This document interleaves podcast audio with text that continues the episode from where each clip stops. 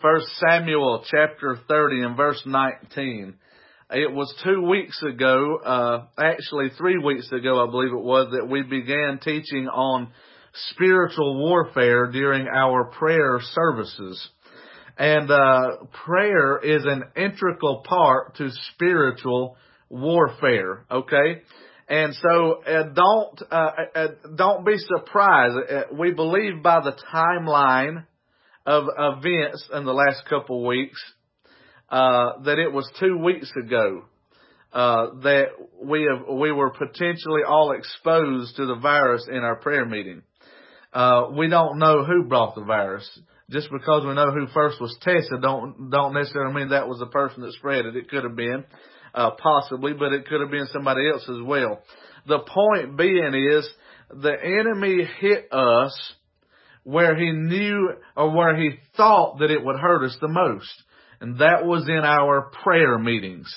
And if you don't think it was a spiritual attack manifested in the natural, just like we talked about and just like we preached and just like we taught just a few weeks ago, then you don't have your eyes open, my friend.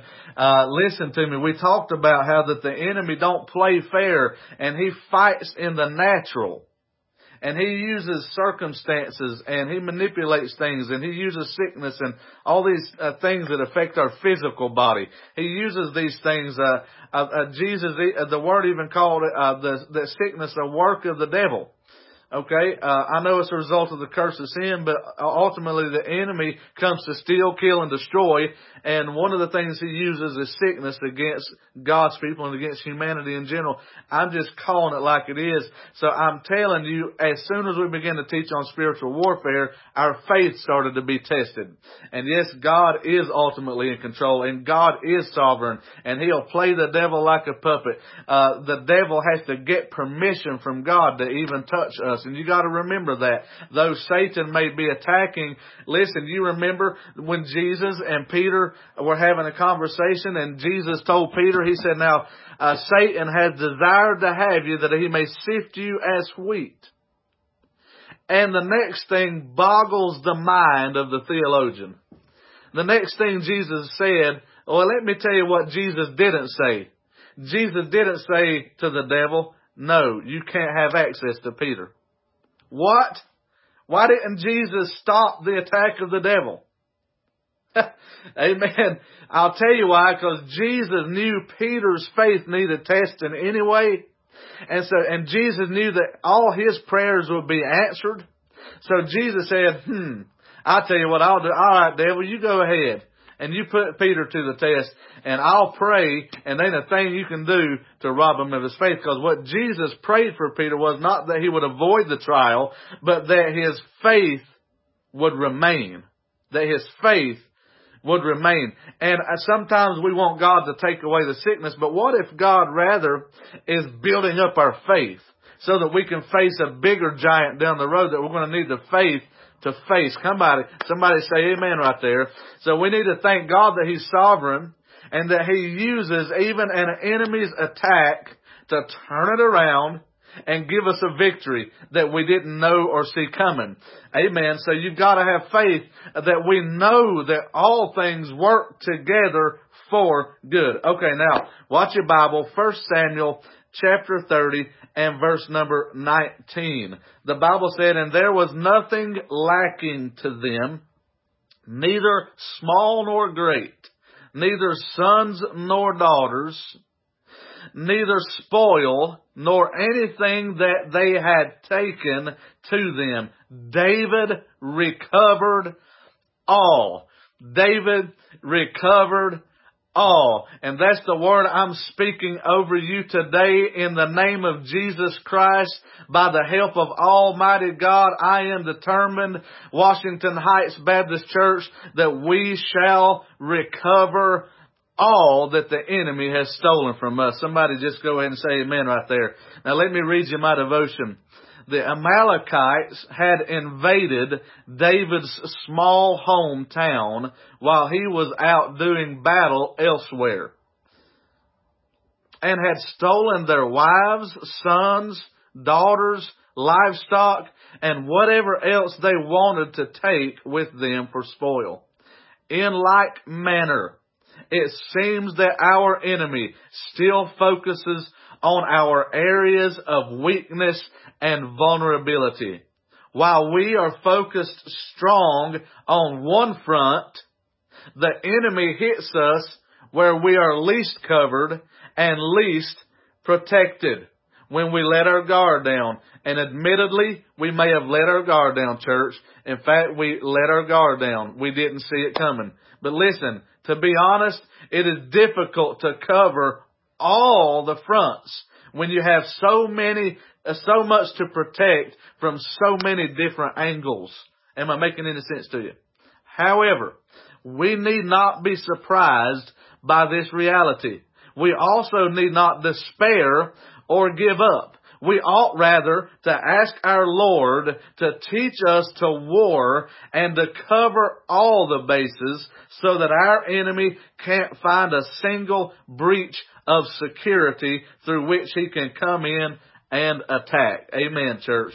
But and if the enemy happens to slip through a breach in the wall, the good news is that God can help you recover what was lost just as he did for David. Somebody say amen right there.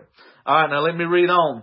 I may be writing, I may be speaking rather to someone right now who feels like you were hit by the enemy from an angle that caught you totally off guard and in the process of that attack, the enemy took something very precious from you. Whatever the loss was, please allow me to remind you that God is a God of restoration. That God allowed David to pursue the enemy and to recover all, A-L-L, that was lost. And God can do the same for you. Amen. Now, I'm a realist. So let's be balanced. For example, when Job lost all that he had, including his children, including his children, God restored unto Job twice as much as he had before. So, did God restore all that was lost? Well, the answer is yes and no. Let me explain.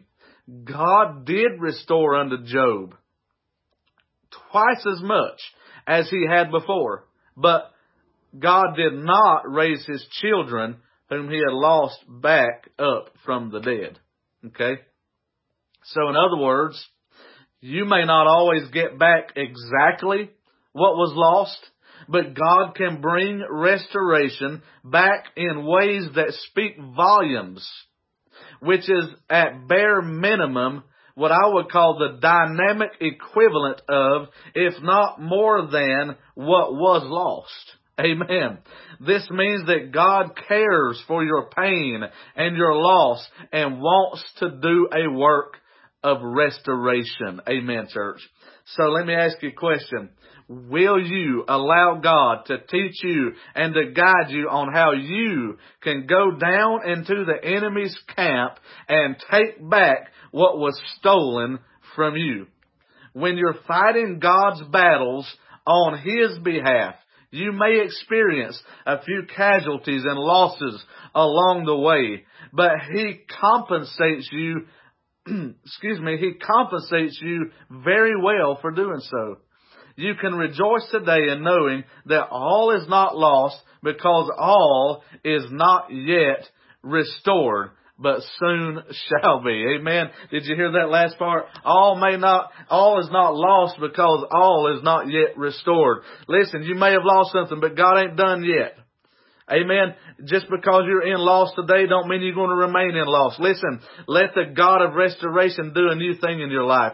Let Him show you how that He can take something awful and make it beautiful. Let Him show you how well His grace works in adverse circumstances. Can somebody give me an amen today? I'm trying to encourage you that all is not lost just because it's lost today. Listen, some of you have lost your health. Some of you have lost your strength. Some of you have lost uh, your will to go on. But I'm speaking to you that God wants to restore all that is lost today. And if you will anchor your hope and your faith in the Word of God, then God can restore all. Let me tell you what the Bible said in the book of Psalm chapter number 119 and verses 49 and 50 as we close. The Bible says, remember the word unto thy servant, unto which thou hast caused me to hope. Listen to David praying this prayer to the Lord. Lord, you remember that verse that I stood on. Do You remember that Bible that I declared and as a promise of God for my life. Do You remember that word I read out of your Bible and that word that preacher delivered to me that caused me to hope in the Word of God, that caused me to hope for a better day, that caused me to hope that restoration would occur. And he's asking God to remember, Lord, don't forget it is your Word that caused me to get my hopes up. And I'm asking you, God, don't let me be disappointed because I have put my hope, I've hung everything I've got on the Word of God. Lord, to whom shall we go? For thou, and thou alone hast the words of life. I mean, if we can't count on God's Word, there's nothing else that we can count on. There's no one else we can go to. There's no other rock upon which we can stand. And so we will anchor our hope to the Lord Jesus Christ and the Lord will bring what we hope for to pass because uh, we have stood upon His Word. Woo! The Bible says, this is my comfort in my affliction. This is my comfort in my affliction. Look, He's not even delivered yet, but he said, I'm finding great comfort in the fact uh, that I still have hope. I still have hope of a better tomorrow. I still have hope that God can restore. And I plead the blood of Jesus over my church right now and over my church family. God, I pray in the name of Jesus that you would begin to minister hope and help and healing and restoration in their health and in their finances. Uh, Lord, in, in their circumstances and in their relationships. Uh, God, that you would begin to reveal the goodness of God to them in such a way that it will blow their minds, oh God. Uh, Lord, uh, help restore unto us the joy of our salvation, Lord. Restore unto us, Father, the ability to, to stand firm on your word, even when all of the circumstances seem to be in direct contradiction to what it is that you have said and declared over our lives. Lord, some of us uh, are tired of hoping because because we have waited so long and it's been so hard and the answer is yet deferred. Some people have waited so long. Lord, uh, the Bible says that hope deferred maketh the heart sick and some of them, God, are heart sick today because they've been waiting and God, they're almost completely out of faith. They're almost completely out of joy. They're almost completely out of believing that your word means what it says and says what it means. But God, I pray for your restoring power today, that you would bless your people, that you would uh, give us a faith boost today from your word, that you would fill us with your spirit once again. God, that you would cause us to hope in your word once again and help us to stand our ground and, and, and may I call it holy ground. When we stand on your word, oh God, it's holy ground. And God, we reverence your word. Lord, your word is so mighty that you said that you lifted it above your own name, oh God. And Lord, if, if you lift your, if you exalt your word above your own name, which is the name that's above every name, Lord, it don't get any higher than your word. And Lord, I got it from good sources. That's the pages of your word, that you're still on the throne, that you're still a healer, that you're still a blesser, that you're still a savior. And God, you're still working in the earth. So Father, we pray today in the mighty mighty name of Jesus uh, that you would back hell off of our church family today, that you would back sickness off of our church family today. God, we pray for a covering over our city, oh God. We ask you for the city of Thompson and the surrounding cities, oh God, that you would do a great and mighty thing, Father. We pray, God, in the name of Jesus, that you would, uh, uh, Lord, that you would rattle and shake loose the gates of hell that have imprisoned us for so long in our doubts, in our fears, uh, in our anxieties anxieties and in our worries and our dependencies on other things and other people. And God, that you would loose us from our own demise uh, and cause us to hope in your word once again today, we pray. I pray for every pastor that's discouraged, that's fighting hell by the acre, trying to do the word of God, trying to preach the word of God and do the work of God. God, if there's a pastor listening to the sound of our voice or a preacher or a lay speaker, God, that you would invigorate them with the precious seed of the word of God and may you fill them with your spirit and with hope and courage once again. God, give us strength from you. Uh, Lord, it's not our strength, but it's yours. It's not our hope, but it's yours. It's not even our faith, uh, uh, but it's yours, God. Uh, and we thank you, Father, for what you're going to do. Lift us, we pray, out of the pit of despair. Set our feet upon a solid rock. Establish our goings and get us back on our way, oh God, so that we can continue to do mighty things for the King of Kings and for the Lord of Lords. And God, it's not we that do it, but it's you working in us. And we give you all the praise and all the glory and all the honor. And we thank you for, for what you're doing and what you're going to do. In Jesus' precious name we pray. Somebody say amen, amen. Woo, we done got hooked up to the throne room today. Amen. Glory to God.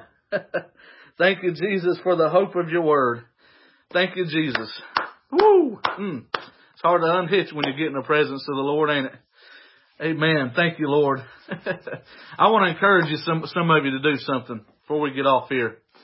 Uh, and I know, I know, uh, in the in, in the Bible that the context of this scripture that I'm going to quote to you is dealing with how that the the saints uh, that will be in the tribulation period that get saved, and uh, and many of them are martyred for for uh, for their faith. Many of them will be martyred for their faith. Uh, Bible says they overcame uh, the enemy by the blood of the lamb and by the word of their testimony. But I want you to know something. Uh, we can still today overcome the enemy by the blood of the lamb and by the word of our testimony. We don't have to wait. in fact, I don't plan on being in the tribulation, do you? Because I'm saved before the rapture, right? But listen, uh, that's not a promise uh, that's just applicable to to, to uh, uh, tribulation period saints.